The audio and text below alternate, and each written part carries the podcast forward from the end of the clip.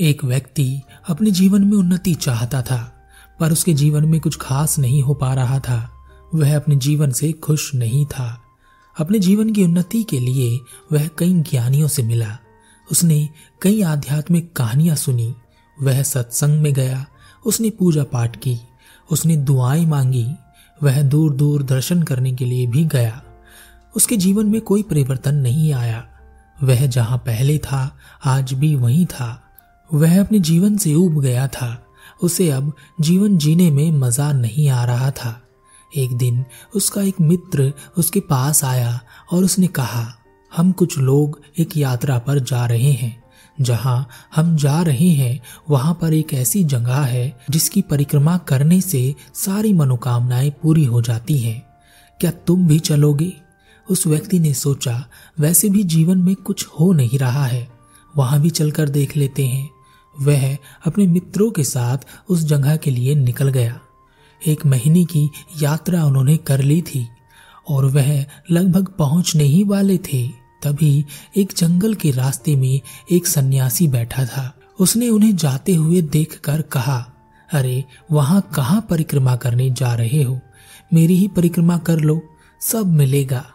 किसी ने उस सन्यासी की तरफ़ ध्यान नहीं दिया, पर उस व्यक्ति ने उस पर ध्यान दिया। उसने देखा कि वह सन्यासी बड़ा शांत है। उसके चेहरे पर अलग ही तेज है। वह वहीं उस सन्यासी के पास रुक गया। बाकी लोगों ने कहा कि तुम यहाँ रुक कर गलती कर रहे हो। तुम्हें जीवन में कुछ नहीं मिल पाएगा। पर वह तो रुक गया और उसने उस सन्यासी की परिक्रमा भी शुरू कर दी। वह परिक्रमा करता और अपने मन में हज़ारों चीज़ें माँगता। उसने धन मांगा, सुख मांगा, सम्मान मांगा हमेशा खुश रहने का वरदान मांगा। जब भी वह एक चक्कर लगाता, एक मनोकामना माँगता, उसने लगभग पैतालीस चक्कर लगा लिए थे। सन्यासी उसे देखकर ज़ोर ज़ोर से हंसता। उस व्यक्ति की परिक्रमा रुक ही नहीं रही थी। तब सन्यासी ने उससे कहा, अब रुक भी जाओ, क्या पूरी दुनिया मांग लोगे? आखिरकार दस चक्कर और लगाकर वह रुक गया और कहा गुरुदेव, मुझे आप पर पूरा भरोसा है। मैंने जो मांगा है, आप वह ज़रूर पूरा कर देंगे। गुरु ज़ोर से हंसे और गुरु ने कहा, अगर कोई सांस ले रहा हो और वह कहे कि मुझे सांस चाहिए तो तुम उसे क्या कहोगे? उस व्यक्ति ने कहा, वह तो कोई पागल ही होगा। गुरु ने कहा, अगर कोई आँखों से देख सकता हो और वह कहे कि मुझे आँखें दे दो मैं देखना चाहता हूँ तो तुम उस व्यक्ति को क्या कहोगे? उस व्यक्ति ने कहा, बिल्कुल, वह पागल ही होगा। गुरु ने कहा, अगर कोई बिल्कुल स्वस्थ हो और वह अपने पैरों से चल सकता हो, फिर भी वह बैसाखी के सहारे चले तो तुम उसे क्या कहोगे? उस व्यक्ति ने कहा, बिल्कुल, अवश्य ही वह कोई पागल ही व्यक्ति होगा।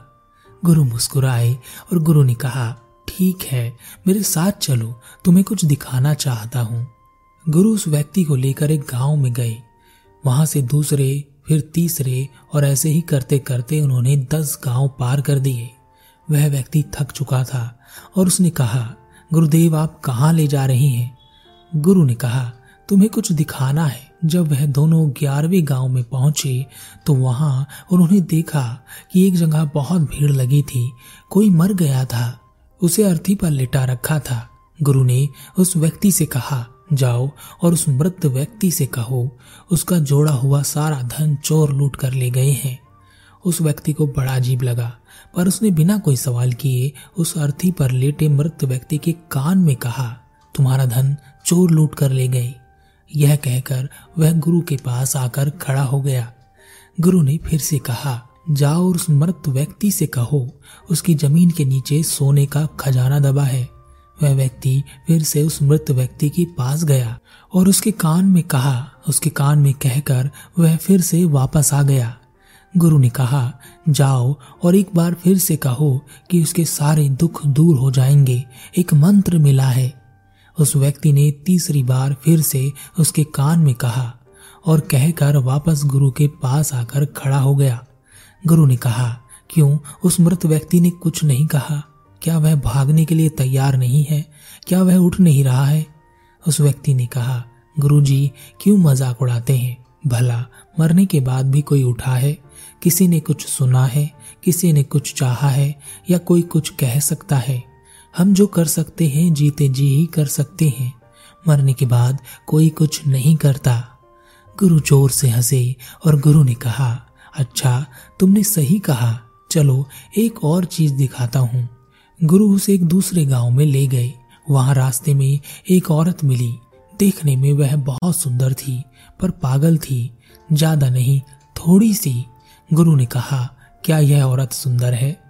उस व्यक्ति ने कहा हाँ यह तो बहुत सुंदर है। गुरु ने कहा, पर कोई फ़ायदा नहीं, इसे अपनी सुंदरता का पता ही नहीं है। और अगर यह सुंदर ना भी होती तो भी इसे पता नहीं होता।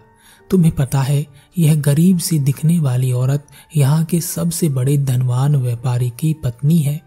व्यक्ति ने कहा, अरे, इसके पास तो बहुत कुछ होगा। गुरु ने कहा, यह अपना दो वक्त का खाना भी दूसरों के यहाँ मांग कर खाती है। ऐसा नहीं है कि इसके घर पर इसे कोई खाना नहीं देता। पर यह पागल है और इसे दूसरों से मांग कर खाने में ही आनंद मिलता है। तो बताओ, इसकी धन दौलत का कुछ फ़ायदा हुआ? व्यक्ति ने कहा, नहीं, ऐसी किस्मत का भी क्या फ़ायदा कि सब कुछ है और कुछ भी नहीं? इतना भी नहीं कि जितना एक गरीब के पास होता है, कम से कम उसके पास समझ तो होती है। गुरु हंसे और गुरु ने कहा चलो, तुम्हें एक और चीज़ दिखाता हूँ। गुरु और वह व्यक्ति एक दूसरे गाँव में एक अमीर व्यक्ति के पास पहुँचे। गुरु को देखते ही वह अमीर व्यक्ति गुरु के चरणों में गिर गया और कहा, गुरुदेव, आप कहाँ चले गए थे? मैं बहुत दुखी हूँ। इतनी धन दौलत इतना ऐशो आराम होकर भी मेरे मन का सुकून नहीं मिल रहा। मेरे परिवार में झगड़े रहते हैं। मेरी पत्नी मुझसे रोज झगड़ा करती है। जीवन जैसे नर्क हो गया है। कभी कभी तो मन करता है कि कहीं जाकर मर जाऊँ। मैं अपने जीवन से ऊब गया हूँ। मेरे जीवन में ना कोई प्रगति है और ना ही कोई उन्नति। यह कैसा अजीब सा जीवन जी रहा हूँ। कुछ मिलता ही नहीं है। गुरु ने उस अमीर व्यक्ति से कहा, तुम कल सुबह मेरे पास आना। गुरु और वह व्यक्ति वहाँ से चल दिए। रास्ते में गुरु ने उस व्यक्ति से कहा, क्या सोच रहे हो? उस व्यक्ति ने कहा उस अमीर व्यक्ति के पास सब कुछ है जो मैं चाहता हूँ, जिससे मुझे खुशी मिलेगी, पर वह यह सब पाकर भी खुश नहीं है क्या इन सब चीज़ों से खुशी नहीं मिलती। आखिर वह दुखी कैसे हो सकता है? गुरु मुस्कुराए और गुरु ने कहा, जो मर गए हैं वह कुछ नहीं कर सकते। जो हो सकता है जीते जी जीवन के साथ ही किया जा सकता है। इस दुनिया में सबसे बड़ा अभागा वह है जिसके पास स्वस्थ शरीर नहीं है और जिसके पास स्वस्थ मस्तिष्क भी नहीं है, जो पागल है, वह दुनिया में रहकर भी कुछ ना कर सकेगा, उसे कुछ ना मिल सकेगा। अगर मिला हुआ होगा तो भी वह उसका एहसास ना कर सकेगा। तुम चाहे कितनी भी परिक्रमा करो, कितनी भी यात्राएँ करो, कितनी भी मन्नत मांगो, मनोकामना की पूर्ति के लिए इधर उधर भागो। आखिरकार, तुम्हारी मांग भी तुम्हारा दुख ही है। तुम मांगते तो सुख हो, पर तुम्हें पता ही नहीं है कि जिसे तुम सुख समझकर मांग रहे हो, वही तो असली दुख है। तुम्हारी मांग ही तुम्हारा दुख है। अमीर से अमीर भी उतना ही दुखी है, जितना एक गरीब से गरीब हो सकता है। गरीब के अपने अलग दुख हैं, अमीर के अलग, पर दुखी तो दोनों हैं। दोनों ही मांगने के लिए तैयार हैं, और मांगेंगे भी तो क्या दुख और कुछ नहीं? उस व्यक्ति ने कहा तो गुरुजी, इस दुनिया में सबसे बड़ा सुख क्या है? गुरु ने कहा, एक स्वस्थ शरीर के साथ, स्वस्थ मस्तिष्क के साथ इस दुनिया में जीवित होना ही सबसे बड़ा सुख है। या कहें कि हमारा जीवित होना एक बहुत बड़ा मौका है। कुछ भी कर दिखाने का, कुछ भी कर जाने का, वरना मुर्दे कुछ नहीं कर सकते।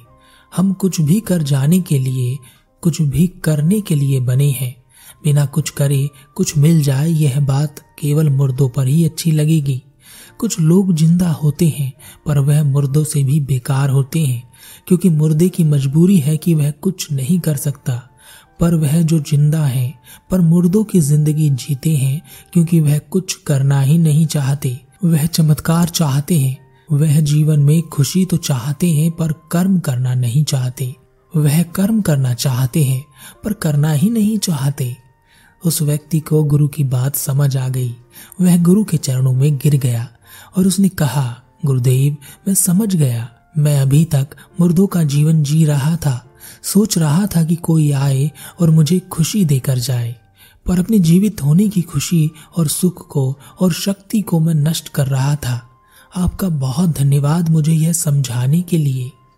उस व्यक्ति ने समझ लिया कि जीवन में सबसे कीमती चीज़ जीवन ही है। वह ठीक है तो वह कुछ भी कर सकता है।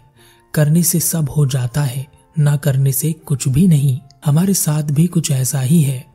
हम बहुत कुछ करना चाहते हैं और उसे करने के लिए बस एक मौका ढूंढते रहते हैं। बिना यह जाने कि वह मौका तो आपको कब का मिल चुका।